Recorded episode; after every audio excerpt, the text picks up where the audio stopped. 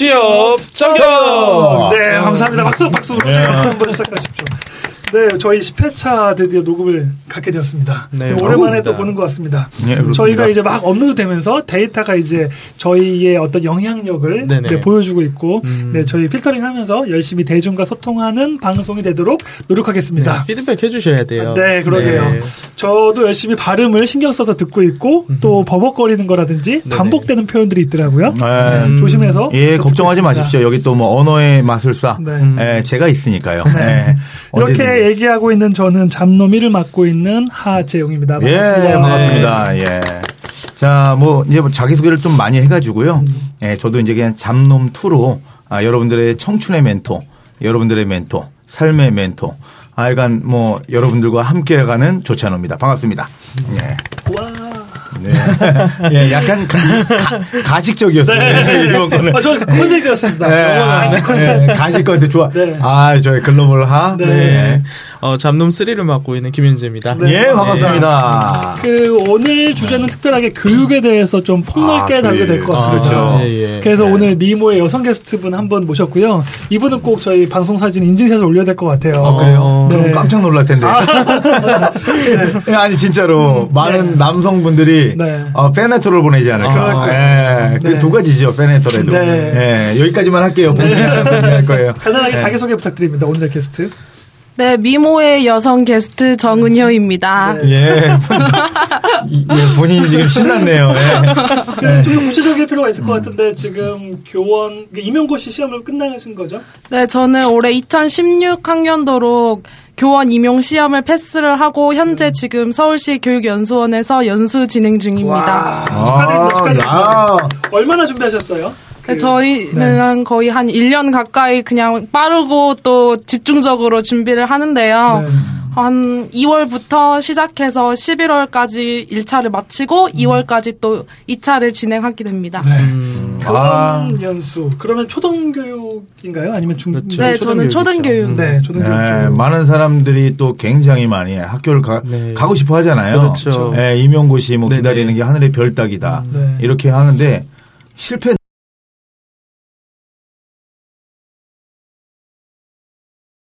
굴곡이 없지만 네. 인생이 이제 굴곡이 있기 시작하죠. 음, 네. 네.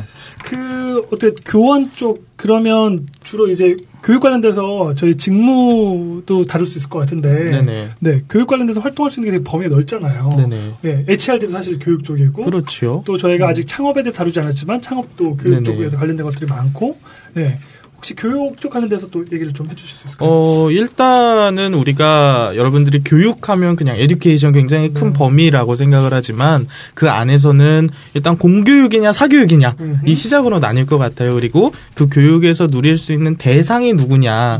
따라서 그게 유아교육일 수도 있고 초등교육일 수도 있고 중등교육 혹은 고등교육 또는 성인교육 또는 그 시니어분들 예, 좀 연세가 있으신 분들의 교육 이렇게 많은 부분 나눌 수 있을 것 같아요. 네. 그래서 오늘 살펴볼 수 있는 것들이 이제 각각의 그, 개, 그 대상에 맞는 교육들을 하나하나 한번 좀 다뤄볼 수 있을까 생각하고 네. 그리고 오늘 온 정은효 게스트를 잠깐 제가 소개를 네. 하면 어, 초등 임용을 네. 합격하신 분이고요. 아마 내년도에 바로 아 올해 9월이나 아니면 내년도에 바로 이제 초등 교사로 어, 임용이 되지 않아 발령이 되지 않을까. 연수 기간은 얼마나 되죠? 연수 연수 기간은 이번 주 월요일부터 금요일까지 진행이 되고 있습니다. 아 그렇구나. 일주일 네. 동안. 네네. 그럼 지금 연수 기간 중 아닌가요? 그렇죠. 아, 네, 그렇죠. 그래요. 그럼 2일차입니다. 네, 그럼 오늘 가서 뭘 배웠나요? 오늘 가서는 학급 문화와 예. 뭐 학부모 상담 아, 이런 그래요? 것들에 대해 아, 잠시. 예, 근데 굉장히 어, 밝은 선생님이신 것 같아요. 네, 맞아요. 제가 보니까 네. 아, 지금 좀 기쁘셔서 그런 건지 음. 제가 왜 학교 다닐 때 이런 선생님을 못 만나고 다들 정말 선생님 하면 존재가 무섭고 네. 시대가 바뀌어서 그렇지 네네. 지금 그때처럼 하면 감옥 갑니다.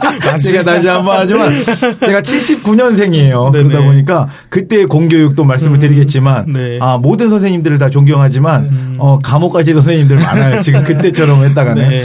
네. 그 공교육에 대해서는 우선 큰 이슈가 있을 것 같아요. 예를 들면 저 같은 경우도 사실은 대학에서 강의를 하고 있다 보니까 음. 사실 대학들이 요즘 또 체감을 못하는 사람들도 있긴 하지만 되게 비상벨이 울리기 시작했거든요. 네네. 예를 들면 저출산, 고령화라는 이슈 때문에 네. 사실 교육받는 학생들의 수가 축축 줄어들고 있기 때문에 네네. 대학 감축부터 시작해서 음. 대학 평가라는 게 되게 민감하게 받아들여지고 있고 그렇죠. 사실은 그게 이제 중고등 도 마찬가지고 초등도 역시 영향을 받고 있어서 그 부분을 좀 얘기를 해주실 수 있을까요? 현장에서 느끼는 체감도도 다를 것 같고 음, 네. 실제로 교사 임용을 준비하면서도 주로 또래에서 얘기했던 내용들도 되게 많을 것 같아요. 네, 일단 제일 대한민국에서 제일 큰 문제 중 하나라고 할 수 있는 게 인구 문제인데요. 네. 아무래도 출산율이 보통 한 1.1에서 1.2.3 정도가 되면은 이제 인구가 유지된다고 하는데 그 우리나라는 아직 그 밑에를 넘는 수준이어서 앞으로 음. 학생 수는 더 줄 거라고 예상이 음. 됩니다. 네. 그렇기 때문에 학급 수도 당연히 줄기 마련인데요. 그런데 OECD 국가를 살펴보면은 저희 아 우리나라의 음. 학생 수가 현저히 많은 수준인데 그걸 OECD 평균 정도로 한 17명에서 20명 내외 사이로 줄인다고는 하지만 아직 음. 예산 문제라든지 여러 가지 문제가 있기 때문에 그러한 문제들이 어, 해결이 되고 있지 않습니다. 그래서 이제 교원 감축이 네. 이루어지고 있는 상황이고요. 저 같은 경우는 올해 서울시에서 900명 정도를 임용을 뽑았어요. 네. 올해 특히 많이 뽑은 네, 거죠. 올해는 특히 많이 네. 뽑았는데 그 전에도 900명 정도 뽑은 날이 있었지만 네. 장, 제, 작년 음. 같은 경우는 650명 정도 뽑았고 올해 같은 경우가 특별하게 이제 좀 900명을 뽑은 상황인데 네. 이번에 어제죠. 어제 음. 이제 장학사님께서 말씀을 하신 게 지금 명예퇴직 신청하신 분들이 한 350명 음. 정도 되는데 아직 좀 경기가 어렵기 때문에 복직하시려는 분들이 한 400명 정도 된다. 음. 그래서 올해 임용을 본 친구들이 3월 달에 아예 발령이 안 날 수도 있거나 아니면 많이 나면 100명 정도 예상을 한다고 말씀을 하십니다. 그렇게 음. 된다면 음. 교원 적체가 발생하게 되거든요. 그러면 내년도에 이게 타격을 받을 수밖에 없는 그렇죠. 상황이 음. 옵니다. 그래서 내년에는 아무래도 제가 봤을 때는 좀 많이 줄어들 임용이 많이 줄어들고 음. 또 경, 그마, 그만큼 경쟁률도 많이 올라갈 것이라 생각이 됩니다. 네. 일단 어, 게스트님이 있으니까 네. 초등 교육을 한번 살펴볼까 네, 해요. 아, 역시 네. 디테일하게 또 이론적으로나 이 영역적으로 아주 김현재 멘토님이 아주 잘 풀어주고 있으셔서 그런 건 아니에요. 맞아요. 첫 출연이신데 너무 말씀 잘하세요. 네. 아, 네. 초등교육 같은 경우는 우리 정은효 멘토님이 사실 말씀을 해주셔야 되지만 음, 정리를 해보면 사실 초등학생 교사라는 직업을 하기 위해서는 우리나라에서 세 개의 유형의 대학밖에 안 돼요. 네, 다른 대학은 안 되고요. 첫 번째는 교대. 네, 서울교대를 비롯한 경인교대 어, 경인교대도 있고 각 다. 지역에 있는 그 교대들. 두 번째가 한국교원대가 있고요. 네. 네, 세 번째가 이대 초등교육과가 있습니다. 네, 이화여대 초등교육과라는 대학 이 세 가지 교대랑은 좀 다른 거죠. 어 교대랑은 다르다라고 할 수 있지만 기본적인 초등학교 선생님이 되기 위한 네 전형이라고 해야 될까 과정 네. 프로세스입니다. 맞죠? 음. 사범대학교도 있잖아요. 네, 저, 예, 제가 예, 거기에 대해서 네. 말씀을 네, 네, 아유, 전문가가 있잖아요. 네. 괜히 안. 아유, 좀 팔려라. 아유, 이게 너무 좋아요. 네. 네, 일단, 이화여대 초등교육과라고 말을 하면은 사범대 안에 속해 있는 과예요. 그래서 네. 어떻게 보면은 그냥 중등 임용과 같이 사범대에 속하는 건데 이제 초등 임, 초등학교 선생님이 되려면 초등 임용을 보아야 하는데 저희 음. 과는 원래 이제 초등 임용을 볼 수가 없었어요. 그런데 이제 선배님들께서 이제 투쟁을 하신 결과 임용을 볼 수 있는 권한을 따내신 거죠. 그래서 어떻게 보면은 교대랑 조금 다른 사범대 안에 속해 음. 있는 초등 교육과라고 할 수 있습니다. 네. 그게 이대만 있는 거죠? 네, 네. 이화 여대에 되게 독특하네요. 있습니다. 그래서 엄청 싸우셨나 음. 봐요. 네. 뭐 싸우는, 거는, 싸우는 거는 뭐 이대가 네, 오죽하면 영화에도 나오잖아요. 네. 네. 뭐 싸우고 이런 거는 아유 네, 못 이겨요. 네. 그 세계 일단 학, 그 학교를 나와야 초등학교 임용이 되는데 사실 예전에 우리 뭐 어머니뻘 아버지뻘 세대에 있는 교대가 2년제였어요. 그래서 사실 어 조금 음 공부에 관심 없는 친구들도 마음만 먹으면 들어갈 수 있었다라는 예. 그런 음 부분이 교대였는데 정확하게 찍어 주신 거예요. 예, 네. 지금은 교대라고 하면 수능 성적 1.1% 네, 수능 성적 1.1등급. 예, 정말 상위권 친구, 상위권 중에서도 상위권이고 내신을 많이 보기 때문에 고등학교 때 중간기말, 중간기말, 중간기말 이걸 3년 동안 굉장히 열심히 관리를 한 친구들을 뽑습니다. 네, 그렇기 때문에 저는 교대가 정말 본저라고 생각하거든요. 네. 아유, 네, 우리 정은현 멘토님도 아 저는 이제 예, 3번 멘토라는 대학생 멘토링 동아리에서 처음 만났기 때문에 음. 멘토님이라는 호칭이 되게 편해요. 아, 그러세요. 예. 예. 그래서 정은효 멘토님이 순천에서 이름을 날리셨어요. 아, 순천. 순천 출신이시거든요. 아, 춘천이 아니라 순천. 순천. 아, 전라, 순천. 예, 전라남도 순천에서. 아, 뭘로 날리셨나요? 아우, 공부와 아, 미모 로. 그렇죠. 아, 그래요? 네. 하나는 인정할 수 없습니다. 뭔지 얘기 안 하겠지만, 네. 하나는 인정할 수 없습니다. 네. 미모를 날리셨어요. 네. 어찌됐건. 네. 그러면 맞아요. 우선 사, 그 대학원 과정을 진학해도 교원 그러니까 초등 교육에 임용될 수 있는 건 없나요? 네, 그거는 아니고요. 네, 막혀 있고 네. 임용고시를 패스를 해야만 초등 교원의 자격증이 나옵니다. 그러니까, 그러니까 임용고시를 볼 수 있는 자격이 네, 아까 자격... 했던 세 가지 분류만 있는 건지. 네, 그 세 가지 분류를 이제 졸업을 하게 되면은 초등 교사 자격증 2급을 따게 되는데요. 음. 그 자격증을 가지신 분들이 초등 임용을 볼 수 있는 자격이 됩니다. 음. 그러면 네. 교원 대학원을 나와도 안 되는 거예요, 이거는? 아, 근데 조금 달라요. 뭐가 있냐면은 대학교에 공교육만 있는 게 아니라 사립학교들이 있잖아요. 네네. 이런 경우에는 또 똑같지 않아요. 임용고시를 보지 않아도 상관없어요. 네, 그냥 자격증만 갖고서도 음. 그냥 우리가 네. 말하는 외고라든가 이런 데 그냥 사립에서 운영하고 있는 학교들은 그냥 갈 수가 있어요. 네. 그건 물론 사립은 다 제외를 하고 지금 이제 음. 공교육 쪽에서 네. 얘기를 한다면 그 방법은 없는 거고. 네, 네. 네. 어, 감사합니다. 잘 풀어주셔서. 그러면 그 초등교육과 관련돼서 사실은 아까 얘기했던 것처럼 청년들이 되게 그 취업이 어렵 어려지다 보니까 사실은 이제 공무원들이나 네. 아니면은 공기업이나 음. 아니면 특히 이제 교대 쪽이라든지 네네. 아니면 그 임용고시를 굉장히 얼마나 되죠? 지금 되게 인구가 많지 않나요? 임용고시를 준비하고 있는 인력도 굉장히 많을 것 같은데. 아, 네, 음. 그런 부분들도 사실은 저희가 그 고민스러운 부분이 있을 것 같아요. 그래서 어쨌든 네네. 아까 얘기했던 것처럼 사실 취업이 어렵다고 해서 좀 더 안정적을 추, 안정성을 추구하는 성향들이 많아지고 있는데 역시 임용고시조차도 쉽지 않다. 특히 예전에 만만하게 봤던 초등 임용 자체도 정체가 되고 있어가지고 굉장히 쉽지 않다라는 네, 네 음. 시사점이 있는 음. 것 같습니다. 과거에는 몇 퍼센트 정도 합격을 했지요? 불과 한 10년 전 정도만 해도 초등 네. 임용고시가 그때는 이제 거의 네. 다 가는 분위기였고 또 네네. 임용고시가 아예 안 보던 시절도 있었어요. 그냥 음. 교대를 졸업만 하면 바로 선생님을 시켜주는 시절도 있었는데 지금은? 이제 지금은 임용고시도 음. 생기면서 이렇게 됐고 또 일례로 이제 각 교육청별로 네네. 사람을 선발을 하게 되는데 그게 또 시기별로 어, 몇 명을 선발하게 될지 모르기 때문에 네. 보통 초등 임용 같은 경우는 중등 임용은 막 10대 1 막 이런 식으로 많이 넘어가지만 초등 임용 같은 경우는 제일 높은 경쟁률이 서울 같은 경우는 2.7대 1이던가 음. 2.5대 1 정도 수준이거든요. 네네. 그런데 이번에 광주 같은 경우에서는 120명 뽑던 정원을 20명으로 줄이는 사태가 일어나서 거의 경쟁률이 5, 5대 6이 5대 1이나 음. 6대 1로 솟는 경향을 볼 수 있습니다. 네. 어. 그 정은영 멘토님 같은 경우, 정은영 게스트님 같은 네. 경우는 그러면 어떻게 이런, 그러니까 뭐 원래부터 꿈이 교사였던 건가요? 아니면 아니 어떤 저는, 과정과 어떤 소리가 있는지 궁금해집니다. 네, 저는 좀 그 학교 시절이 좀 파란만장했다고 네. 할 수 있는데 궁금해집니다. 이제 네, 파란만장했던 마냥 모범생처럼 네. 학교를 다니진 않았어요. 네.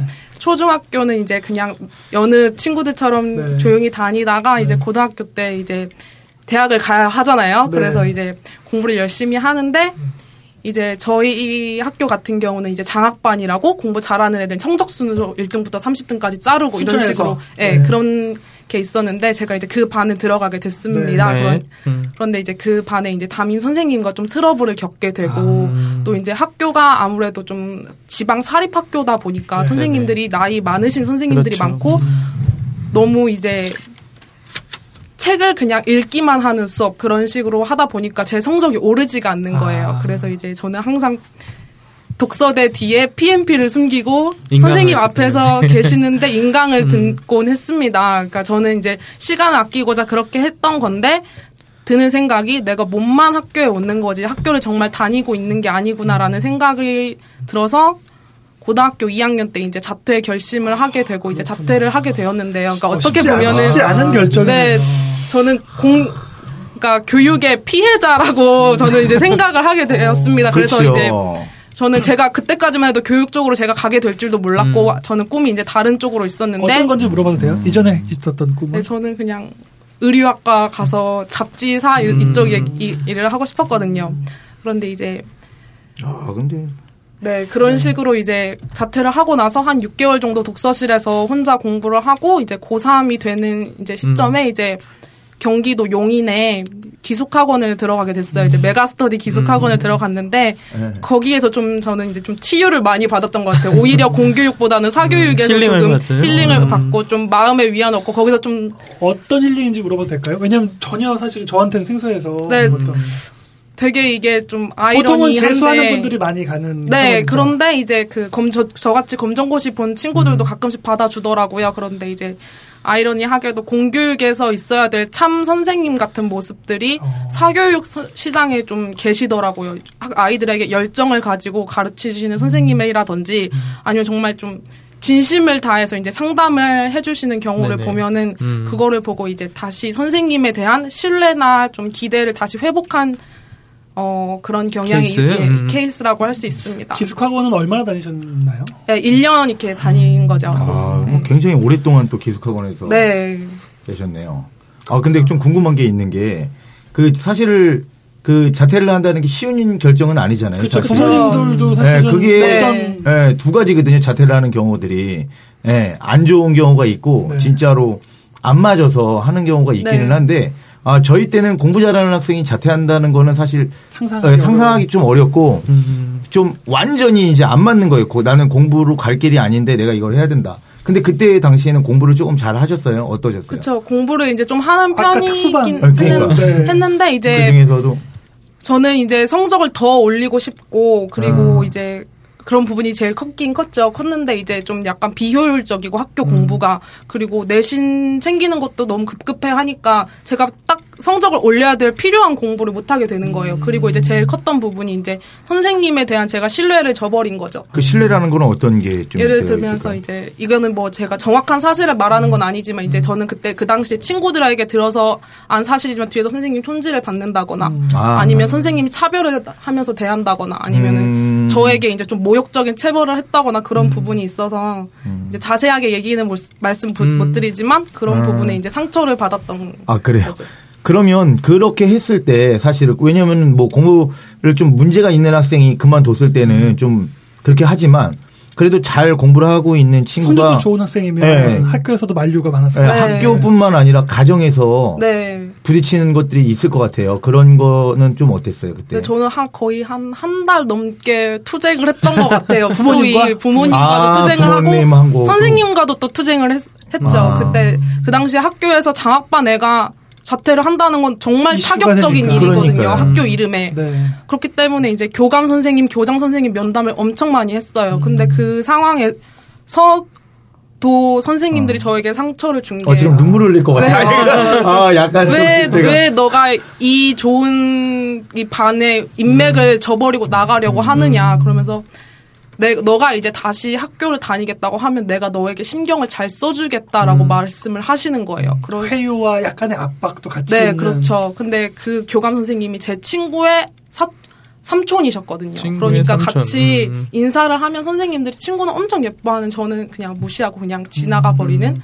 그런 게 많았는데 이제 그거를 안 하고 저를 신경 써주시겠다는 말에 또 이제 다시 자퇴를 더 굳게 굳이 내가 이렇게 이슈가 되고 음. 문제를 네. 항의해야지만 무언가 존재감이 생기는 이 그쵸. 구조 자체에 대한 서운함과 네. 불합리에 아. 대한 이런 정의감이 음. 좀 있으신 분이었네요. 네, 그렇기도 하고 이제 부모님을 설득시키기 위해서는 이제 처음에는 엄청 싫어하시죠. 음. 이제 자퇴 자자만 시, 네. 꺼내도 아예 이제 말씀을 이제 피하시곤 했는데 이제 제가 어 너무 이제 하고 싶으니까 그 당시에 그때 PPT가 유행을 하던 시절도 네, 아니었어요. PT했구나. 네, 프레젠테이션을 그때 음. 제가 만든 거죠. 고등학교 2학년이. 음. 부모님도 되게 생소했을 것 같은데. 네, 그쵸. 그래서 이제 자, 내가 자퇴를 하고 어떻게 공부를 하겠다. 그리고 음. 자퇴를 하, 고 하, 아, 자퇴를 하기 전과 자퇴를 하고 난 후에 이제 결과에 대한 그 기회 비용과 뭐 이득에 대해서 이제 구체적으로 분석해서 이제 PPT 자료를 음. 만든 거죠. 노트북에서 발표했나요? 어떻게 네, 노트북으로 그때는 네. 빔이 없었으니까 네. 집에. 그래서 아버지 앞에 모셔드리고 이렇게 음. 앉히시고 제가 이제 음. 말을 하시니 말을 하니까 이제 한 이틀 정도 고민하시더니 이제 허락을 해주셨. 음. 어찌됐거나 오늘 오신 분이 좀 되게 특이하긴 하네요. 그리고 네. 아 이게 왜냐하면 이런 고집들이 거의 예술하는 쪽에서 나타나거든요. 아, 음. 네, 왜냐하면 제가 말씀드렸지만 해야 된다. 네. 나의 길을 가겠다. 마에 하겠다. 이러면 거의 집에서 이제 이, 이런 투쟁이 나서 음. 근데 접근 방식도 다르네요. 여기는 PT를 그렇지. 하지만 우리는 집을 나가거든요. 아, 일단은, 일단은 이 접근 방식이 아. 아예 다르네. 왜냐면은 얘기가 안 되니까 네. 예, 모든 게 그리고 뭐 앉혀놓고가 아니라 일단은 거기서도 어 체벌이나 아 그렇죠. 아니 그러니까 체벌이 아니라 폭력이라고 표현할게요. 아, 예, 예, 예. 이게 한번 아. 얘기했었잖아요. 네. 지금 정도의 정서상이었으면은 아버님도 지금 경찰서 가셨다고 지금 그때 당시에 우리 이렇게 문화가. 많이 이렇게 맞고 음. 이랬던 뭐 이렇게 하는 문화였는데 네. 어찌됐거나 제가 볼 때는 이 공부 잘하는 학생이 이렇게 선택을 해갖고 온다는 것도 고등학교 때 쉬운 일은 아니거든요, 사실은. 음. 그것도 학교를 상대로 한다라는 게, 아, 그게 좀 되게, 그러니까 본인의 지금 오신 그 게스트가 되게 좀 독특하신 분인 그러게요. 것 같아요. 정말로. 그러니까 아, 그 그래서 그 결단력도 있고. 얘기를 들으면서 또 궁금해지는 게 어쨌든 음. 되게 힘들게 대학교에 온 거잖아요. 네. 그러면 어쨌든 그 교사를 희망했지만 또 단순히 교사뿐만 아니라 또 약간 독특하신 부분이 있어서 대학 생활도 범상치 않았을 것 같아요. 그래요, 그래요. 네. 어땠습니까? 네. 그래서 이제 네. 3번 멘토에 들어가서 이제 이런 저런 간단하게 그게 어떤 건지 좀 설명 좀 부탁드려도 네, 될까요? 3번 멘토는 저보다 김현재 네, 네 우리 음. 연재 멘토님 그, 그거 네. 살짝 네. 좀 말씀을 해주실 수 있을까요? 들으시는 분들도 음. 예, 저도 사실 뭐 처음 듣는 거라서 예, 3번 멘토라는 단체는 전국 연합 교육 멘토링 동아리예요. 아, 그래서 아. 처음에 한 20명 정도 메가스터디의 최인호 선생님이라는 분이 계십니다. 예. 국어 영역 국어 영역의 강사신데 그분이 어 일종의 저번에 얘기했던 피 뭐 CSR 네. 네. 뭐 메가스터디라는 조직은 아니지만 선생님께서 개인적으로 이런 지방에 있는 친구들 또는 경제적이고 어 조금 정보적인 그런 지식들을 받지 못하는 친구들을 대상으로 해서 너희들이 무료 콘텐츠를 좀 제작을 해줬으면 좋겠다 해서 만든 단체고요. 아, 음. 네 아무래도 처음에는 메가스터디 출신들이 학생들이 어 명문 대학에 간 친구들을 중심으로 해서 그렇게 조직이 되는데 주로 하는 거는 온라인 오프 라인 멘토링을 주로 합니다. 그래서 학생들에게 다양한 양질의 정보를 제공하고 학생들의 학습법을 customizing 해주기도 하고요. 예, 이게 고등학생들을 대상으로 하는 음, 그런 동아리이기 때문에 네.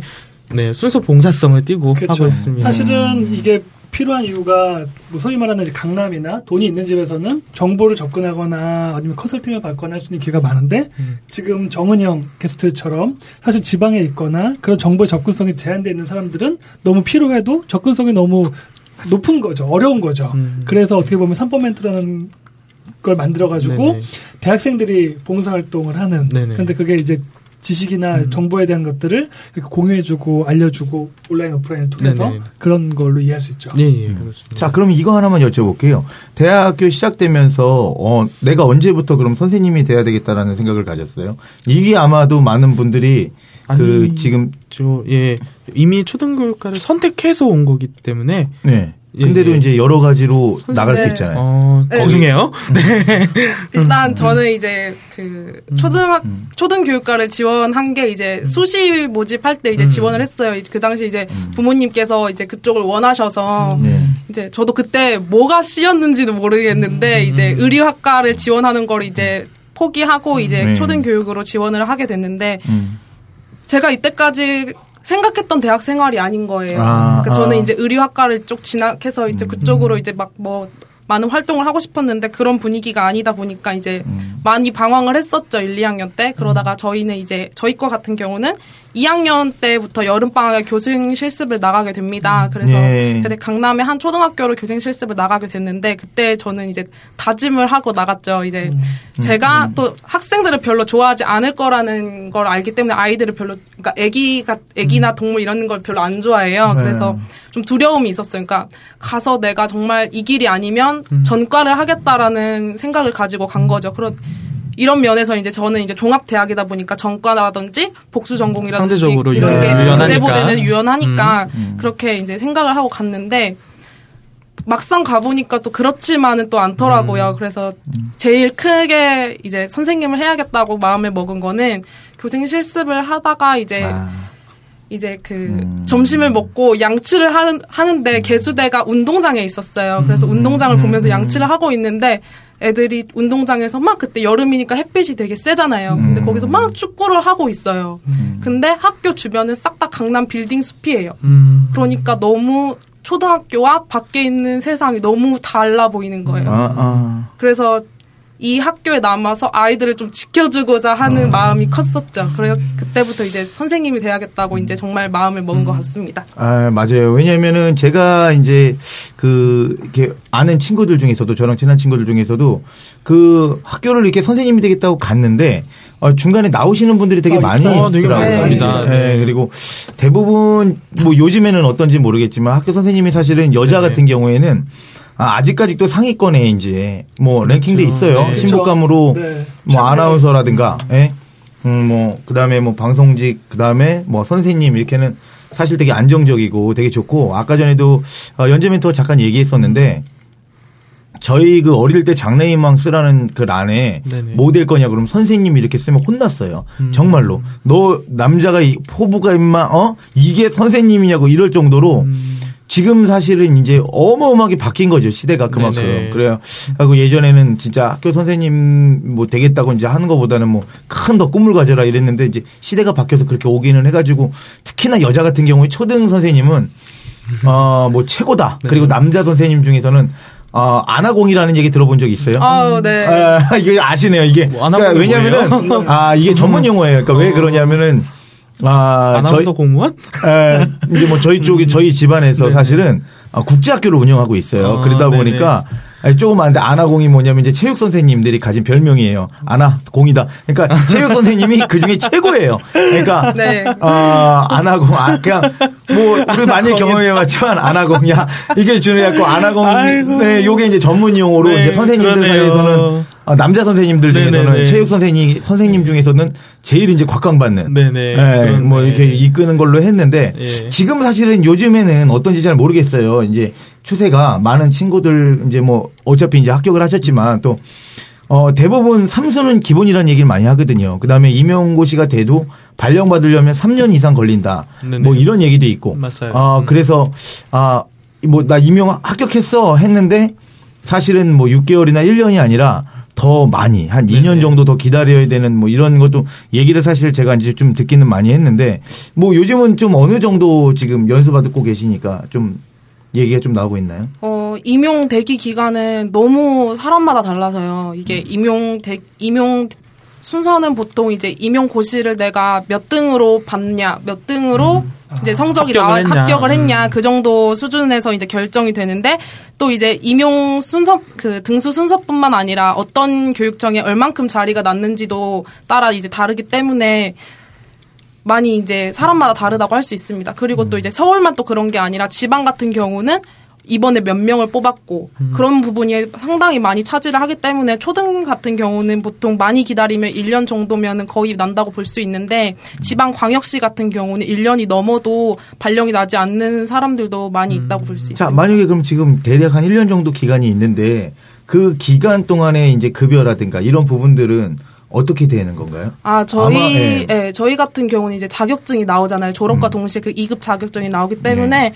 학교에서 이제 기간제나 시간 강사로 일을 할 수가 있어요. 음. 그래서 기간제 같은 경우는 어, 구하게 되면은 완전 교사 월급과 똑같은 월급을 받게 되기 때문에 4분의 3 정도 아닌가요? 아니 똑같이 예, 똑같이 대신에 방학 때 수당이 없어요. 그러니까 네, 방학 네, 그 대신, 근데 일을 안 하면은 없어요. 네, 근데 이제 기간제가 얼만큼의 기간제인지에 따라서 다른데요. 음. 만약에 3월 1일에 계약을 해서 6월 말까지 이제 하게 된다면 방학은 포함이 안 되는 거죠. 음. 그때는 이제 방학 수당을 받지 못하지만 만약에 내가 1년 동안 계약을 했다 그럼 방학이 포함이 되기 때문에 그런 부분까지도 방학 때도 월급을 받고 음. 이제 6개월 이상을 일하게 되면 성과급이나 이제 그런 부분들이 나와요. 그것까지 모조리 받을 수 있는 거죠. 음. 근데 제가 좀 한 가지 궁금한 게 있어요. 사실은 그러니까 왜 아까 전에도 그런 얘기를 좀 드렸냐 하면은 아, 뭐 기간제 교사에 대해서도 얘기를 좀 하긴 했었는데 네. 아, 많은 분들이 지금 이제 뭐 저희가 취업 쪽에 마치다 보니까 음. 왜냐하면 저 같은 경우가 조금 다른 케이스예요. 그러니까 음.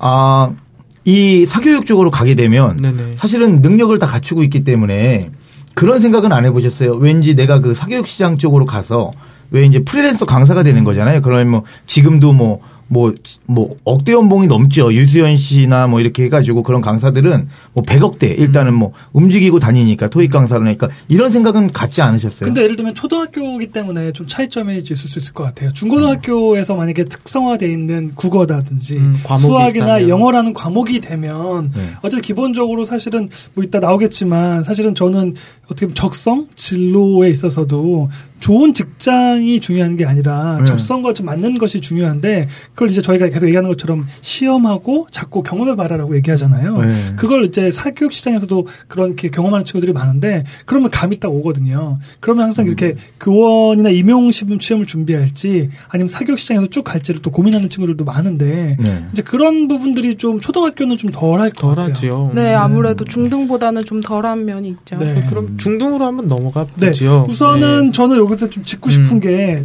제가 좀 해외 활동 하다 보니까 네. 한국은 이미 이런 면에서는 되게 developed country인 것 같아요. 그러니까 음. 발전된 국가에서는 명확하게 음. 인력에 대한 정체 현상이 일어나고 있거든요. 음.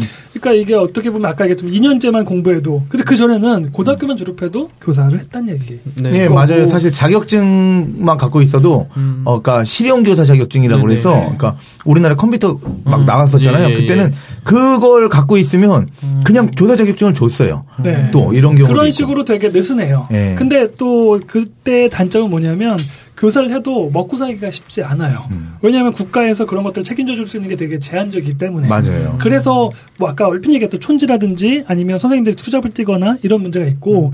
이게 점점점 심해집니다. 왜냐하면 제가 이걸 왜 경험했던 경우가 중국에서 제가 강의를 해보니까 거기도 대학교만 졸업해도 대학교 교수가 되는 거예요. 네네. 실제 임용이 되는.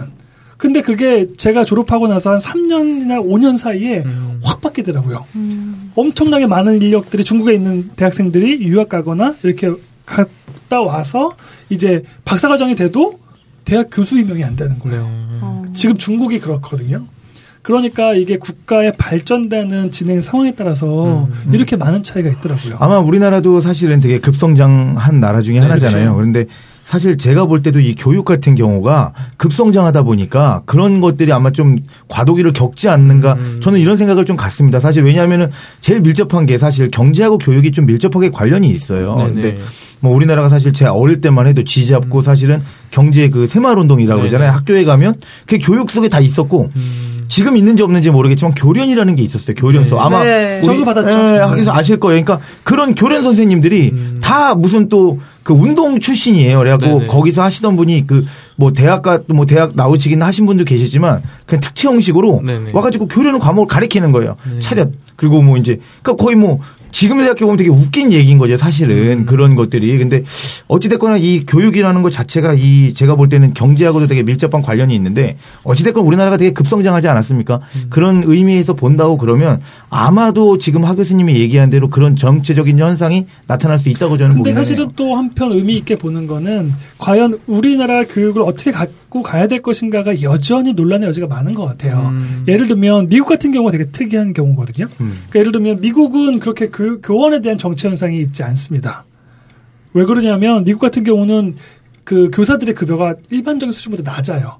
그래서 어떻게 보면 정말 사명 있는 사람들만 교사를 해라. 음. 이런 식으로 저는 이해되거든요. 그, 렇죠 거의 주일학교 교사네요. 네. 음. 그렇기 때문에 사실은 사람들이 선호하는 직업이 아니에요. 음. 미국 같은 경우 되게 발달되어 있는 국가임에도 불구하고 굉장히 독특한. 음. 그래서 어떻게 보면 우리가 예를 들어 우리는 사실은 완전히 대우가 지금은 이제 취업이 어렵다 보니까는 선망하는 완전 직업이 돼버렸지만 그렇다고 대우가 완전히 좋은 건가 이런 고민도 들고 음. 그 다음에 그렇다고 정말 사명감 있는 사람이 가냐 이것도 아니고 이런 좀 약간 애매한 부분도 없지 않습, 않는 것 같습니다. 그래서 저도 네. 아까 전에 이제 질문 드린 것 중에 하나가 그 사명감에 관련된 문제거든요. 왜 그러냐면 왜 교사가 이제 되려고 하느냐. 그 다음에 본인 같은 경우가 사실은 이 그 지금 우리나라 교육에 사실은 되게 어떤 신물이 느껴서 일단은 음. 자퇴를 한 경우기도 하고 음. 그런데 또 초등학교로 이제 가게 됐으니까 그래고 저는 이제 뭐 그렇게 한 계기가 좀 있지 않을까. 라는 생각이 좀 들기도 하고 그다음에 아, 뭐 어찌됐거나 지금 뭐 이렇게 나와 교사 교 그 임용고시 합격하신 분들이 다 인재입니다 사실은 그럼요. 우리나라에서 뭐 네. 그런 거 보면은 할 텐데 사실은 좀 욕심이 좀 있지 않을까. 요즘 사교육 시장이 음. 굉장히 좋거든요. 사실 뭐 동영상부터 해서 그랬고 뭐 이 머니라는 부분에서 대가를 충분하게 받을 수 있어요. 예전에는 뭐 그런 게 없었지만 잘만 하면은 진짜 뭐뭐 억대가 넘게 진짜 그렇게 또 부와 명예를 얻을 수 있는 것들이 있어가지고 그런 것도 조금 사실은 좀 물어보고 싶기도 하고 그 학교 안에서 일어나고 있는 추세는 좀 어느 정도인지 그런 거 동료들이잖아요 이제 네. 그러니까 그런 거 추세를 조금 말씀해 주실 수 있나요? 그 일단 사교육에 빠지지 빠지고 빠지지 않고 공교육으로 남아 있는 그 물음에 대한 답변은 음. 일단 음.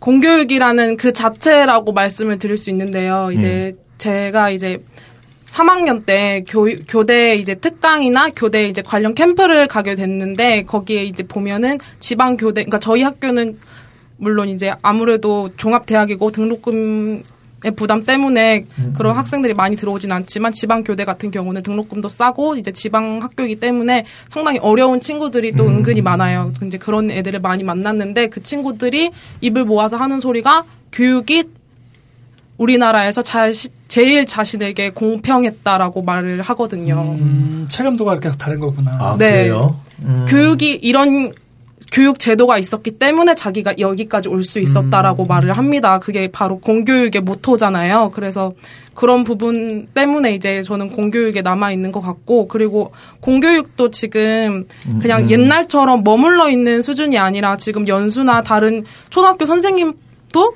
지금 거의 대부분 대학원에 진학을 하시는 선생님 분위기고 그리고 또 이제 학교마다 이제 학교를 가게 되면 수석 교사 선생님이라고 또 따로 있어요. 수석 선생님이라고 이제 음. 수업 연구만 하시는 분들이에요. 이분들 같은 음. 경우는 박사 출신도 엄청 많고 선생님들이 이제 그 안에서 연구 모임이나 연구 동아리를 꾸려서 꾸준하게 연구를 하고 있고 책도 여러 가지 내고 있고 논문도 여러 가지 방면으로 쓰고 있기 때문에 공교육 또한 사교육 마찬가지로 이제 발전을 하고 있고 선생님들이 보이지 않는 곳에서 아. 노력을 하고 있는 모습을 네, 그런 부분이 있었군요. 수석교사 네. 선생님이라는 제도. 네.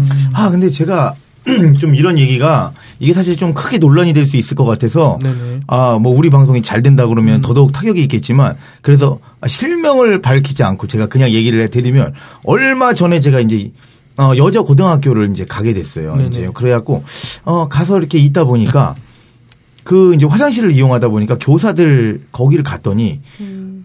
아, 이 화장실 안에서 담배 피는 데를 만들어 놨더라고요. 이제 그 담배 필 데가 음. 없어서 그런지 모르겠지만 그런 거 보면서 사실은 그 사실 좀 궁금하기도 했어요. 뭐 학교니까 이게 그 담배 태울 때가 없기는 하겠지만 그렇다고 그래서 화장실에서 담배 피는 게 되게 올드한 거잖아요. 사실 아주 예전에 우리가 하던 건데 음. 그게 아직도 남아 있다고 생각을 하니까 그 지방에서 그런지 모르겠지만 이게 뭐 바로 오래 겪은 일인데 그 저는 거기 앉아갖고 있으면서 되게 많은 생각들을 했어요. 야 이거에 음. 지금 거꾸로 가고 있는 게 아닐까? 뭐 교육 자체 공교육 음. 어, 하는 학교였는데 사실 야, 그때 어떻게 그런 걸 그렇게 해놓을 수가 있지 그 안에. 근데 음. 지금 그 학, 학교 안에는 그 선생님들 같은 경우에 흡연 같은 게 금지가 되어 있는 건가요? 뭐 음. 아니면 어떻게 학교 되죠? 학교 건물 자체가 음. 금연 구역이죠. 아 전부 다. 전부 다. 아, 그게 좀 논란이 될 수 있겠네요. 그래서 네.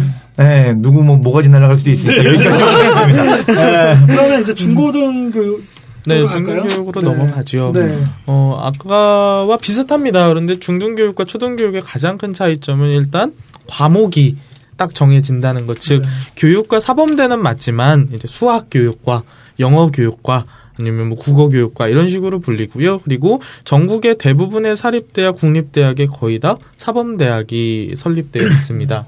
그래서 어느 학교든 가든 사실 임용고시만 합격하면은 선생님이 되거든요. 음. 그래서 지방대학을 나오든 인서울대학을 나오든 사실 임용고시만 합격한다면 크게 선생님 되는 데는 문제가 그렇죠. 없다고 판단을 합니다. 그래서 중고등 임용고시가 경쟁률이 훨씬 세죠. 그럼요. 초등학은 네. 비교가 안 되는. 네. 네. 그래서 특히 뭐 요즘 그래서 중고등학생 선생님 교사가 되고자 대학을 갔지만 어 임용고시가 정말 막막한 친구들이 다시 취업 전선으로 뛰어 들어와요. 경영학과로 전과를 하거나 부수 전공을 해서 예. 그다음에 또 중고등 임용 같은 경우는 또 대학원 진학을 해가지고 다시 자격을 얻어가지고 임용고시를 볼 수도 있기 때문에 또 인원이 또 더 많을 것 같아요. 그렇죠. 음. 다른 그러니까 국어 교육과를 나오지 않았더라도 대학원을 진학해서 그런 자격을 얻게 된다면 중등 임용에는 응시할 수 있기 네, 때문에 자격을 주어지기 네. 때문에 그러면 이제 그런 사람들이 결국은 이제 1년차, 2년차 혹은 3년차까지도 그렇죠. 준비하다가 결국 실패해서 네, 취업 전선으로 예, 안 되는 사람들 엄청 많습니다. 네. 네. 그렇군요. 어. 그럼 그런 사람들은 어떻게 판로를 찾아야 되죠? 그래서 중간중간에 그래서 그 아까 사교육 말씀을 잠깐 해주셨지만 아무래도 사범 대열 사범 계열 학생들이 가장 많이 찾는 곳이 사범대 아니 뭐야 나 오늘 왜 이러죠? 이게 자꾸 꼬여요. 어, 사교육 사교육이나 아, 네네 네 사교육이나 이런 학원 쪽에서 네. 아르바이트를 시작으로 그쪽으로 네. 크는 경우가 많은데 그렇죠. 사실 그것도 메리트 파트가 없죠. 물론 네. 사교육이란 파트가 매력적이긴 하지만 정규직으로서 하나의 대우받을 수 있는 사람들은 극히 드무니까. 사실은 10년 전만 해도 학원가가 엄청나게 인기를 끌어서 네네. 얼핏 얘기하시고 또 억대 연봉도 많았으나 네네. 지금은 어쨌든 그 학원가나 사교육 자체가 워낙 사실은 하향 그 추락하고 있는 이런 시장이어가지고 네네. 사실 그거 했던 분들도 다 접고 나오는 판국이어서 네. 그쪽으로 갈아타는 것도 되게 애매한. 그렇죠. 그래서 진짜 어떻게 보면 교습소나 이런 개인형으로 하는 것도 되게 많지만 그것도 여전히 쉽지 않아서. 예. 네. 진짜 그 극소수의 스타 강사들이라고 불리는 예, 우리 최인호 선생님도 그랬지만, 음. 뭐, 영어의 김기훈 선생님, 뭐, 국어의 이근갑 선생님, 수학의 삽자루 아, 선생님, 예, 이런 분들이 되게 많으셨어요. 아. 뭐, 지금도 그런 분들은 스타 강사로서 네. 어떤 자리매김을 하고 계시지만, 사실, 앞으로 얼마나 버틸 수 있을까 그리고 신예 강사들이 얼마나 그 스타 강사들의 자리를 꿰찰 수 있을까는 저는 사실 힘들다고 보거든요. 어, 어. 네 아무리 많은 그런 강의력을 지니고 아이들을 재미있게 하더라도 이미 그런 포맷이 구축되어 있기 때문에 인강 시장은 네, 네 새로 아, 그게 블루오션은 절대 아닐 것 같아요. 그렇죠. 왜냐하면 네. 인강 시장도 어쨌든 오픈되면서 네네. 열리면서 사람들이 어쨌든 컨텐츠나 인지도를 이미 획득했기 때문에 네네. 우리 소위 말하는 1등만 기억하는 더러운 세상이라고 네. 얘기하는 것처럼 이미 인지도인 분들이 딱 브랜드를 구축했기 네. 때문에 네. 진입장벽이 이미 생긴 거죠. 그래서 사교육으로 갈 거면 진짜 남들 다 이미 만들어온 국어, 영어, 수학이 아니라 진짜 어떤 뭐 무역 영어라든가 이런 아. 자격증 아. 쪽으로 빠지는 거예요. 네, 뭐 아직 잘 개발되지 않는 노무사라든가 이런 전문성이 있는 부분에서 나만의 개성을 드러난 강의력이 나온다면 그건 또 충분히 또 그 분야의 스타 강사가 될 수 있지 않을까. 그게 지금 뭐 사실은 제가 봐도 이 뭐 사실은 요즘에 그 우리 그 명량 네네. 이렇게 하면서 나오면서 역사가 네네. 되게 또 조명받으면서 그렇죠. 요즘에 뭐 갑자기 되게 많이 이제 스타 강사가 그쪽으로 또 나오, 나오셨더라고요. 네. 아니 아니 원래 원래 그분이 원래 스타 강사였어요. 설민석 씨는 네. 정말 훌륭한 스타 강사 국사의 3, 음. 3 강사가 있습니다. 네, 한번 네. 그런 걸 한번 보여주시면 아니 뭐 굳이 아니, 아니, 뭐. 홍보는 뭐. 아니니까 네. 예 설민석 강사도 네. 그렇고 최태성 씨도 그러실 거예요. 그리고 한 분더 계시는데 누군지 혹시 알아요? 한분더 네, 계시는데 예, 예, 예 그분 이렇게 예. 그 명랑이라는 게 조명받으면서 그분들이 어떻게 보면 대중성을 띈 거죠. 네, 맞죠. 네. 원래는 스타로 그쪽으로 원래 그 분야에서는 음, 아, 이미 그 예, 탑이셨습니다. 그 최진기라는 분, 예, 정치, 사회문화 그 일반 사회 쪽으로 원래 예, 그분도 그분도 주, 그러니까 음. 지금은 이제 뭐 방송을 그 지금 두 분이 설민석하고 네네. 최진기라는 분이 정말 많이 타세요. 그래갖고 네. 뭐 김재동 씨의 뭐 톡투유 음. 걱정 말아요. 근데 거기 같이 나와요. 그러니까 지금은 거의 연예인급으로 이제 게스트로 이렇게 나오시더라고요. 요즘에 네네. 굉장히 많이 그리고 저는 설민석이라는 사람을 잘 알지 못했어요. 근데 음. 아 왜냐하면 사실 입실 준비하지 않잖아요. 네네. 이제 보통 거의 뭐 스무 살 지나고 나면은. 저희가 뭐 모르고 이제 있으니까 근데 이미 대입 시장 쪽에서는 그렇죠. 대입을 네. 이제 볼 일이 없으니까 네. 모르고 있는데 사실 명랑이라는 거가 뜨면서부터 그 사람이 이제 명랑에 대해서 역사적으로 딱 설명해 주는 거 동영상이 페이스북에 이렇게 올라오더라고요. 이제 그걸 네네. 보기 시작했는데 그 다음부터 굉장히 많은 활동들을 하시더라고요. 이제 그래서 아까 전에 그 말씀하신 대로 그러면 이 동영상이랑 거기에 네. 있는 그 활동하시는 분들도 네네. 이런 계획을 좀 갖고 계신 건가요? 아예? 그분 특히 설민석 씨 같은 경우는 예전부터 그런 활동들을 하셨어요. 태건이라는 음. 이름으로 해서 독도에 가셔서 그런 강의를 찍기도 했었고 마케팅 전략이겠죠. 본인을 알리기 위한 음. 예, 그런 활동들을 꾸준히 하셨는데 이제 명량을 기준으로 했거나 아니면 무한도전의 촬영을 기준으로 해서 어 그게 예전에 찍어놓은 것까지 합쳐서 네, 어, 조명을 사실은 네. SNS나 이런 개인 브랜딩 관련돼서는 그래프 곡선이 이렇게 되는 게 아니라 이렇게 딱 뻥 뛰어요. 음. 그러니까 예를 들면 기본적으로 깔아놓은 것들이 좀 있고 중요한 건 이제 본인의 컨텐츠가 명확했을 때 음. 그랬을 때의 어떤 분기점이나 기회를 만났을 때에 팍 튀는 거죠. 아니 왜냐하면 네. 요즘은 또 교육 쪽이다 보니까 이런 네. 것들을 1인 미디어다 보니까 준비하는 사람들도 굉장히 많고 팟빵 중에서도 뭐 영어 강좌 이런 것만 해도 어마어마하게 음, 많이 나오고 네. 있어요. 요거는 1인 미디어 시장에서 따로 다닐 네, 것 같고 근데, 지금 교육까지 네, 그러니까 그래서 네. 제가 이제 뭐 드리고 싶은 말씀은 이 교육에 관련돼서 준비하시는 분들이 그런 시장을 이제 틈새 시장으로 노리지 않을까. 네네. 그러니까 이런 생각을 좀 해봤거든요. 그거는 음. 좀 어떻게 보시나요? 제가 우선 먼저 말씀드리면 음. 사실은 그런 분들이 근데 제가 만났던 분들은 음. 아집이라고 보통 얘기하는 점. 네네. 왜냐하면 교대를 나오거나 아니면은 어쨌든 사범대를 나오면 음. 자기는 교사에 대해만 꽂혀 있는 거예요. 음. 그러니까 어쨌든 다른 것들을 볼, 잘 보지도 못하고 네네. 안 보려고 아. 하고 고집스럽게 그것만 준비하는 경우가 너무 많은 경우를 많이 봐서. 아. 그래서 어떻게 보면 아까 얘기했던 것처럼 노무사라든지 다른 자격증이나 전문화된 무언가를 준비하는 사람들은 정말 이렇게 열려 있는 마인드나 네네. 아니면 빨리 이렇게 그 선택을 하는 이런 좀 긍정적인 이상적인 경우도 있겠지만 많은 분들은 그냥 교사면 옛날처럼 부모님의 세대라든지 음. 이렇게 해서 그냥 그것만 바라보면서 아니면 비슷한 거라도 네. 하다못해 학원 강사를 하더라도 나는 가르치는 일을 할 거야라고만 고집하시는 분들을 꽤 많이 봤어요. 네네. 아 지금 그러면은 학교 분위기에서 그런 걸 준비하는 친구들이 좀 있기는 한가요? 저희는 아무래도 종합대학이다 보니까 교대보다는 열려 있잖아요. 그래서 보통 저희 동기만 해도 다른 쪽으로 전과한 친구들도 있고 저희 선, 아, 선배님 음. 같은 경우에도 뭐 디자인 쪽으로 복수 전공을 해서 본인도 했잖아요. 어. 저는 복수 전공을 한 건 아니었죠. 아 수업에 들은 건가요? 네 수업을 아. 잠깐 들었습니다. 그래서 음. 디자이너 쪽으로 음. 빠지신 분들도 음. 계시고 이번에는 또 임용을 안 치고 그 변호사 네. 되는 음, 네. 로스쿨 네 로스쿨 준비를 한 친구도 있었습니다. 그러니까 저는 예를 들면 이런 교육에 대한 좀 유연한 왜냐하면 교사들이 교대나 아니면 이런 교원대 중심으로 이렇게 되면 음. 그들의 문화 속에서 그들만의 세계에 빠지는데 아. 사실은 이게 교육 자체에 왜냐하면 교사가 제일 중요하잖아요 어떻게 보면 네. 그런 상태에서 어떻게 보면 아까 얼핏 나왔던 이대 케이스가 저는 또 좋은 어떤 사례도 될 수 있지 않을까. 왜냐하면 아까 종합대학이기 음. 때문에 경험하거나 볼 수 있는 측면들이 다양하기 네. 때문에 그 경험치가 결국은 그 아이들에게 갈 수 있기 때문에 네. 저는 긍정적인 영향을 미치지 않을까라는 기대가 있습니다. 음. 서울대학교도 음. 그렇지 않나요? 서울대는 없습니다. 초등교육. 서울대학교에 네. 네. 아, 서울대는 사범대가 있죠. 아 사범대학교. 네네 중등교육이 아. 있고 어 평생교육 쪽이 있고 예. 네. 그러면 거의 이제 교육 관련돼서는 그럼 핵심적으로 네. 마지막으로 저희가 하나 또 얘기한 교, 육이잖아요 교육은 사실은 우리 대한민국 국민은 모두가 교육자라는 말이 있는 것처럼 음. 굉장히 사실은 교육 자체는 뜨거운 이슈인데 아까 얼핏 얼핏 나왔던 것처럼 과연 어떻게 교육을 해야 되지? 왜냐하면 그런 교육 공교육에 대한 아쉬움을 느낀 경험을 통해서 또 교사가 되려고 하는 마음처럼 어떻게 보면 또 저희들도 사실은 이 팟캐스트를 하고 있는 이유도 네네. 어떻게 보면 좀 더 선한 영향력 그게 음. 어떤 교육적 영향력이라고 생각하는데 음. 아까 얘기했던 또 직업 윤리하고도 연결되는 부분이 있고 음. 어떻게 보면 좋은 직업으로서의 교사가 아니라 정말 이거에 대한 사명감이 있는 사람들이 정말 또 좋은 역량을 가지고 어떻게 보면 대한민국의 미래잖아요. 교육 자체가. 그렇기 때문에 어떻게 보면 그런 부분들을 좀 자꾸 접근해야 되는 부분이 있는데 한국의 교육 시장은 여전히 너무 암울한 부분이 많은 건 아닐까. 음. 이런 좀 어, 이슈가 있을 것 같아요. 그거랑 예, 연결을 해서 그래서 어제 어제 사실 정은효 게스트를 보고 급하게 섭외를 한 거예요. 네네. 네.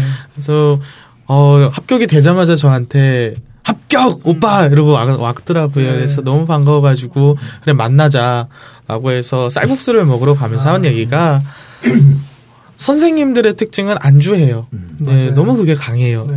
나는 이미 끝났고 이 선생으로서만 잘 성공을 하면 뭐 애들하고 같이 지내지 뭐 이런 생각들 안주함을 너무 많이 가지고 있는 직업 중에 하나여서 공무원 마인드라고 네. 하죠.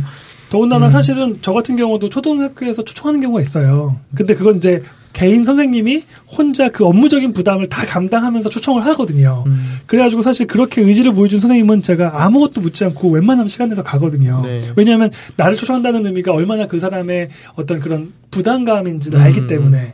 근데도 그렇게 하시는 분들 가끔 있는데 그런 분들이 지속성이 없는 게 분위기가 그걸 못 따라줘요. 네. 너는 왜 이렇게 튀어? 아, 그냥 평소대로 하면 되고 아, 뭐 피곤하게 그일 해서 알아주는 것도 아니고 음. 이런 공무원 분위기가 너무 안타까운 부분이 있는 것 같아요. 아, 맞아요. 저도 진짜 얘기하니까. 네. 아, 그 이상하게 우리나라 마인드라고 그래야 되나요? 이게 높이 올라가면 올라갈수록 음... 격식과, 그 다음에 그런 것들을 굉장히 많이 만들어놔서 사실은 위전을 차려야 되는. 아 정말 그 그거에 네. 정말 골치 아플 때가 좀 많이 있습니다. 사실은 저는 학교 설립에 관여하는 부분도 음. 있어서 음. 되게 그 교육하시는 분들도 지방마다 색깔이 너무 다르잖아요. 예를 들면 제가 들었던 저기 경기도 어디에 있는 분위기는 그 결국은 남자 선생님들이 또 입김이 센 부분도 있는데 여자 선생님과 또 달리 차이가 있는 부분이 있는데 결국 남자 선생님들은 결국 음. 승진이죠 진급 네. 그러니까 교장 선생님 교감 선생님들의 라인에 따라서 패가 갈리고 어. 그래서 사실은 그 패 패거리 문화라고 직설적으로 표현하면 네. 이제 그런 것들 때문에 사실은 어떤 긍정적인 효과가 아니라 음. 그냥 누구 줄대기 이런 것처럼 공무원 사회처럼 똑같이 보이는 그런 줄대기 현상도 학교에서조차도 있는 네. 모습들을 많이 들었거든요. 음. 그게 시험이나 교육 방식에 있어서도 영향을 미치고 음. 새로운 시도라든지 이렇게 할 때도 굉장히 어떻게 보면 누가 얘기에 따라서 그 옳고 그름이 아니라 네네. 그 얘기들이 사장되는 경우들 많아서 네. 너무 좀 안, 안타까운 부분이 많은 것 같습니다. 음 맞아요. 네. 좀 음. 긍정적인 얘기는 없나요? 제가 부정적인 얘기만 많이 아니, 해가지고. 아니, 그, 뭐, 그거보다는. 네. 아, 이거 되게 궁금할 것 같아요. 왜냐면 어찌 됐거나 각자 갖고 있는 교육관들이 다 다르니까. 네네. 그 지금 우리 그 돌아가면서 네. 한 번씩 그 갖고 있는 교육에 관련돼서 뭐 슬로건처럼 음. 본인만의 철학을 한 번씩 얘기하고 짚고서 넘어가는 것도 나쁘진 않을 것 같아요. 우리 네. 하 교수님이 갖고 있는 뭐 교육적인 거, 네. 뭐 이런 건 좀 어떤 걸로 정리할 수 있을까요? 저도 사실은 지금도 여전히 교육 활동을 하고 있는 거여서 예. 저의 어떻게 보면 사회적 미션이라고 음. 한다면 저는 어떻게 믿냐면 모든 사람들이 한 가지 이상의 장점이 있다고 믿거든요. 음. 그게 물론 열 가지인 사람도 있고 백 가지인 사람도 있어요. 음. 하지만 최소한 한 가지 이상의 장점이 있고 저는 그것이 사회적으로 소통하는 게 전 진로 개발이라고 생각하거든요. 음. 그래서 어떻게 보면 한 가지 이상의 장점이 모든 사람에게 있고 음. 그것이 발현될 수 있게끔 돕는 게 결국은 저는 교육이라고 하는 큰 범위까지 포함하는 이런 진로 개발, 아. 진로 교육이 아닐까. 저는 그걸 네. 하고 있습니다. 아유, 아유 박수 한번 쳐요. 우리 우리 연재 멘토님은 이제 저는 이 정도 quality가 안 나오면 왜냐면 용어 얘기할 동안 계속 아. 머리 굴리셨으니까. 네. 뭘 얘기하지? 네. 그냥 나오는 건 아니고 나이가 네. 있기 때문에 어, 연륜이 있으니까요. 어, 저는 성인 교육을 다루잖아요. 아무래도 네. 오늘 다룬 거는 이제 사범대나 대학생들을 다뤘지만 사실 저는 HLD라는 부분은 조직에서 음. 어, 제한된 인적 자원을 어떻게 해야 얘네들이 성과 실적을 극대화시키면서 어, 여러모로 각자가 발전할 수 있을까라는 것들을 항상 생각하면서 네. 그럼 리더십은 어떻게 해야 될까? 네. 어뭐각 각 직급별 뭐 과장, 차장이 있어야 할 역할은 뭔가 이런 것들을 항상 고민을 하거든요. 그러면 저는 항상 가지고 있는 제, 저만의 그런 생각은 인사과들부터가 즉 저희 HR도부터가 어, 다양성을 좀 인정해야 되지 않을까 싶어요. 한국인들은 저번에도 잠깐 말씀드렸다시피 다른 거를 인정하지 않잖아요. 음, 다른. 네, 네, 다름을 인정하지 않는 음, 문화가 음, 음. 조직에서 쓰인다면 그건 정말 조직에선 타격 을 많이 받습니다. 네. 아. 음, 그 다름이라는 것이 틀림은 아니거든요. 어, 각자 다른 거지 틀린 건 아닌데 그 음. 다른 것도 인정하지 않는 그 사회, 그 각자의 아까 말씀하신 장점들을 뽑아내서 각자의 그 personality를 조직에 대입시키면 아 정말 이것들이 유용하게 쓰일 건데 그 인적 자원을 왜 우리는 배척하는 것인가? 단지 다르다는 이유로. 그래서 제가 만약에 나중에 팀장급이 돼서 제 또래들이 어, HRD의 어떤 한 위치를 차지하고 있을 때, CHO가 됐을 때, 어, 그때는 조금 더 음, 음, 음. 진짜 글로벌한 사회, 다름을 인정할 수 있는 사회로 만들 수 있지 않을까 생각합니다. 아, 정말 네. 감사합니다. 네. 네. 아, 감사합니다. 아, 아니, 굉장히 뭐 다들 뭐, 뭐 교육에 관련된 것들이니까 또 한데 저도 그렇게 생각을 했어요. 근데 저는 뭐 재능 교육에 제가 잠깐 몸담고 있을 때, 네네. 아 재능 교육의 슬로건은 이거였어요. 그러니까 교육으로 더 나은 삶을 만들기 음. 위해서. 그러니까 그게 이제 그 재능 교육만의 가진 그 회장님 철학인 것 같아요. 근데 뭐 제가 뭐 그거는 뭐 교육하는 업체니까 뭐, 뭐 그걸 제가 뭐 아 이 업체를 뭐 홍보하는 게 아니고 아 저는 사실 또 문화예술인이잖아요. 그래서 가만히 보니까 아 사실 이 엔터테인먼트라는 것 자체가 플레이에서 나왔어요. 놀이. 음. 아, 논다. 예, 연극이라는 것도 마찬가지고 우리 지금 뭐 근데 요즘은 새로운 또 합성어가 됐죠. 에듀테인먼트라는 게 나왔어요. 그러니까 어. 결국 이제는 노는 것도 네네. 거기에 교육을 합칠 수밖에 없는 거예요. 음. 그래서 사실은 아 그냥 교육이 아니라 정말 재미있는 교육인 거거든요. 제가 네. 볼 때는. 그래서 사실 제가 지금 갖고 있는 꿈 중에 하나가 정말 재미있는 교육이에요. 네. 아까 전에 말씀하신 대로 어떻게 하면 어, 정말 재밌는 걸 만들 수 있을까. 그래서 사실은 아, 보, 보면은 아시겠지만 기사에도 나와 있어요. 대한민국 최초의 에듀테인먼트 설립, 뭐, 조찬호, 음. 이렇게. 예, 뭐, 이렇게 나와 있어요. 저라고요. 일단. 네. 대단하세요. 네, 아니, 아니, 아니, 아니. 그래서, 뭐, 그걸 하는 건데, 아, 제 테마는 이런 겁니다. 놀이에, 음. 아, 정말 올바르된 교육을 엎쳐서, 네네. 정말 그 교육이 재미있게 갈 수 있게, 음. 인간의 인간이 살면서 가장 필요한 거잖아요. 근데 네네. 그걸 재미있게 배울 수 있다면 얼마나 즐겁겠습니까? 근데 저는 교육이라는 게 항상 재미가 없게 배우기 시작을 했거든요. 그러니까 음. 놀이는 재밌는데 교육은 재미가 없었어요. 그래서 네. 재밌는 교육을 만드는 게 제가 가진 이제 음. 슬로건이자 테마입니다. 네. 앞으로 선생님으로서 네. 네. 네. 네. 앞, 세분 선생님께서 그 네. 그래서 제가 말씀을 해주셨는데 그게 바로 제가 봤을 때는 우리나라가 앞으로 나아가야 될 교육의 방향이라고 음. 생각을 하고요. 일단 저는 이제 앞으로 공교육에 이제 몸담을 사람으로서 이제 되게 말씀을 드리는 게 조심스러워요. 그래서 음. 저는 이제 임용을 준비하면서 고민이 드는 거죠. 제가 이제 만약에 선생님을 나가게 된다면 이제 제일 큰 게 교육과 교육부에서 내려오는 성취 기준이라는 게 있는데 그 성취 기준을 바탕으로 학생들에게 가르쳐야 하는 거거든요. 그러니까 저의 가치나 그런 시각은 배제되고 최대한 교육 과정 학, 국가에서 원하는 인재상에 맞게 학생들을 길러내는 게 가장 중요하다고 볼 수 있습니다. 그런 면에서 저는 아직 부족하기 때문에 제가 말하는 게 어떻게 이제 다른 선생님들, 연차가 되신 선생님들이 네. 보면 좀 건방진 말처럼 들릴 수도 있는데 제가 봤을 때는 그 교육부에서 내려오는 그런 지침마저 우리 사회에서 합의된 지침인가라는 것부터 출발해야 될 것 같아요. 아까 말씀하신 교련 같은 부분도 교련이 사실상 일제 강점기 때 나온 거예요. 그때는 이제 학생들조차도 군인으로 네, 끌려가 야 됐었으니까 교련이라는 과목 자체를 만들고 일제를 대 일본을 대신해서 우리나라 학생들을 앞장서서 싸우게 음. 만들려는 과목인 거죠. 그렇기 때문에 우리나라 아직도 국수 사과 이런 주지 교과 위주로 이제 학교가 운영이 되는데 음. 그러한 부분보다는 이제 아, 아무래도 우리나라의 학생 자살률도 높고 그렇잖아요. 그래서 음. 저제 주변에도 그런 친구들이 몇 명 있는데 학교에서는 왜 내가 자살을 하면 안 되고 내가 어떻게 건강한 마인드를 기를 수 있는지에 대해서는 가르치지 않는다는 거예요. 음. 그래서 국수 사과나 지금 우리가 지금 현 학교에서 배우고 너무나도 당연하게 배우고 있는 그런 과목들에 대해서 음. 우리가 한 번쯤은 왜 우리가 이걸 정말 배워야 하는지에 대한 의심을 가져보고 국가에서 내려오는 그런 성취 기준이나 교육 과정에서도 우리가 정말 이걸 통해서 우리나라가 앞으로 더 발전을 할 수 있는지 거기에 대해서 근본적인 물음을 가져야 될 때라고 음, 생각합니다. 네. 네. 사실은 오늘 자세하게 다루진 않았지만 저 같은 경우는 이제 대안 교육을 진행하시는 분들이랑 접점이 아, 좀 있거든요. 아. 그러다 보니까 사실은 그거에 대한 근본적인 고민을 참 많이 하세요. 네. 왜냐하면 공교육 자체에서는 이를 쉽게 얘기하면 1 더하기 1은 2야라는 여러 가지 프레임들을 정해주고 너희들을 이걸 학습해라고 하는 음. 암기 중심이나 아니면 네. 문제풀이 중심의 어떤 구도를 갖고 있기 때문에 여기 안에서 창의적인 교육이 나오기 어렵죠. 하다못해 근데 우리나라 대학도 그 수준이라고 얘기 많이 되고 있기 때문에 음. 그 부분을 공교육에서는 기대할 수 없다라고 보시는 분들이 꽤 많을 것 같아요. 음. 그렇기 때문에 오히려 대한교육에서 네. 실제로 체험하면서 아까 재미 얘기하셨던 것처럼 또 재능을 개발하려면 또 경험해야 되는 부분이 있고 음. 또 이렇게 다양성을 존중하려는데 근데 교사들도 그렇지 않기 때문에 음. 다양성을 지금의 공교육에서 할 수 없다라고 그렇죠. 해서 여러 가지 대안적인 어떤 모임들이나 교육들 이 많이 진행되고 있는데 이제 그런 부분들이 되게 많은 함의적인 부분들이 또 있는 것 같아요. 음. 네.